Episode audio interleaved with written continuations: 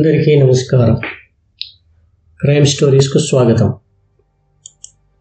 ఇన్వెస్టిగేషన్ను ఎలా ముందుకు తీసుకువెళ్ళాలి అనే ఆలోచనలతో ఉన్న సుహాస్కు రిపోర్టర్ దివాకర్ తీపి కబురు అందించాడు ఈ కేసులో ఇక ఆ మాజీ ఎమ్మెల్యే జోక్యం ఉండదని భరోసా ఇచ్చాడు. ఆ మాజీ ఎమ్మెల్యేతో దివాకర్ ఏం మాట్లాడి ఉంటాడు? అతను ఈ కేసు నుంచి ఎలా తప్పుకున్నాడు? అన్న సంగతి సుహాస్ దివాకర్ని అడగలేదు. దివాకర్పై అంత నమ్మకం సుహాస్కు. బహుశా ఆ ఫోటోతోనే దివాకర్ పని చక్కబెట్టి ఉంటాడు అనుకున్నాడు. లాస్ట్ టైం దివాకర్ తనను కలిసినప్పుడు ఒక ఫోటోను అతనికి చూపించాడు సుహాస్. నిందితులతో మాజీ ఎమ్మెల్యే కలిసి దిగిన ఫోటో అది. చాలామంది నాతో ఫోటోలు దిగుతూ ఉంటారు అందులో ఇది కూడా ఒకటి అని ఆ మాజీ ఎమ్మెల్యే కొట్టిపారేయడానికి వీలు లేని ఫోటో అది.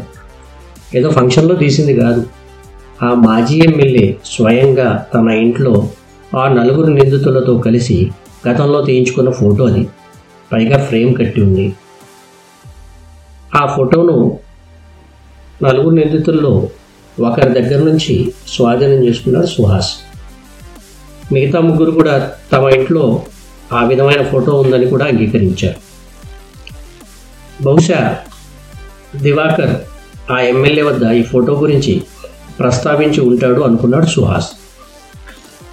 దివాకర్ ఫోన్ పెట్టేసిన కొద్దిసేపటి తర్వాత ఆ మాజీ ఎమ్మెల్యే ఫోన్ చేశాడు సుహాస్కు.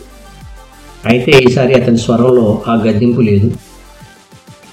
కేసు త్వరగా పూర్తి చేసి నిందితులను కోర్టులో హాజరుపరచమని ఇన్స్పెక్టర్ను కోరాడు. రిమాండ్ చేసే ముందు చెబితే వారి కోసం లాయర్ని అరేంజ్ చేసుకుంటానని లేకపోతే బస్తీ వాళ్ళతో తనకు చాలా ప్రాబ్లం అవుతుందని రిక్వెస్ట్ చేశాడు ఆ మాజీ ఎమ్మెల్యే. తప్పకుండా ఇంటిమేట్ చేస్తానని ఆ మాజీ ఎమ్మెల్యేకి చెప్పి ఫోన్ పెట్టేశాడు సుహాస్. రాజకీయ ఒత్తిడి తగ్గింది కానీ కత్తి సంగతి ఎలా? హుసేన్ సాగర్ నుంచి వెలికి తీయడం దాదాపు అసాధ్యం. మరో మార్గం వెతకాలి. ఏం చేయాలి? ఆ మార్గం చట్టబద్ధంగా ఉండాలి. కోర్టులో నిలబడాలి. అందుకోసం ఏం చేయాలి? అని ఆలోచిస్తున్న సుహాస్కు ప్రొఫెసర్ రామచంద్రరావు గుర్తుకొచ్చాడు.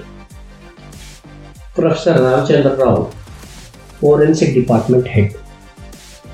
హతుడి మృతదేహానికి అతనే పోస్టుమార్టం చేశాడు. బలమైన ఆయుధంతో కడుపులో పడవడం వల్లనే ప్రాణాపాయం సంభవించిందని ప్రాథమిక నివేదిక కూడా ఇచ్చాడు ప్రొఫెసర్ రామచంద్రరావు. రామచంద్రరావుకు నిజాయితీపరుడు నిక్కచ్చైన నికాసైన మనిషిగా డిపార్ట్మెంట్లో మంచి పేరు.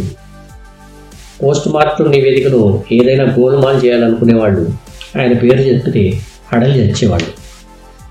ప్రొఫెసర్ తనకు ఈ కేసులో తప్పకుండా సహాయపడతాడని అనిపించింది సుహాస్కు.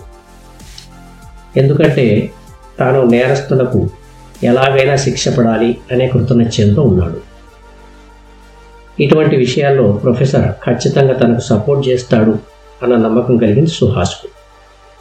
పోలీస్ స్టేషన్ దగ్గరలోనే ప్రొఫెసర్ ఇల్లు. హాస్పిటల్ నుంచి ఇంటికి వెళ్ళే ముందు పోలీస్ స్టేషన్ టచ్ చేయడం అతని రొటీన్. అరుదైన సందర్భాల్లో తప్ప ఆ రొటీన్ మిస్ కాదు.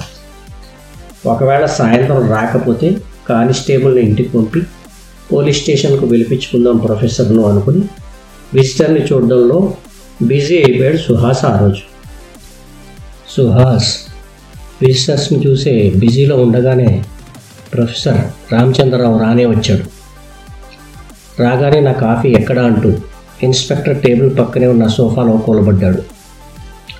తన ఎదుట ఉన్న విజిటర్స్ను పంపించి వేసిన తర్వాత ఇన్స్పెక్టర్ సుహాస్ ప్రొఫెసర్తో పిచ్చాపాటి ప్రారంభించాడు. ఇంతలో కాఫీ వచ్చింది. ఇద్దరు కాఫీ తాగిన తర్వాత ఇన్స్పెక్టర్ తన సమస్యను వివరించడం మొదలుపెట్టాడు. తన అదుపులో ఉన్న ఆ నలుగురే ఈ హత్యకు పాల్పడ్డారని కోర్టు ముందు రుజువు చేయాలంటే కేసును చాలా పకడ్బందీగా తయారు చేయాలి. ఆ నలుగురిలో ఎవరు హతుడిని కత్తితో పొడిచారు? ఒకరా ఇద్దరా లేక ముగ్గురా?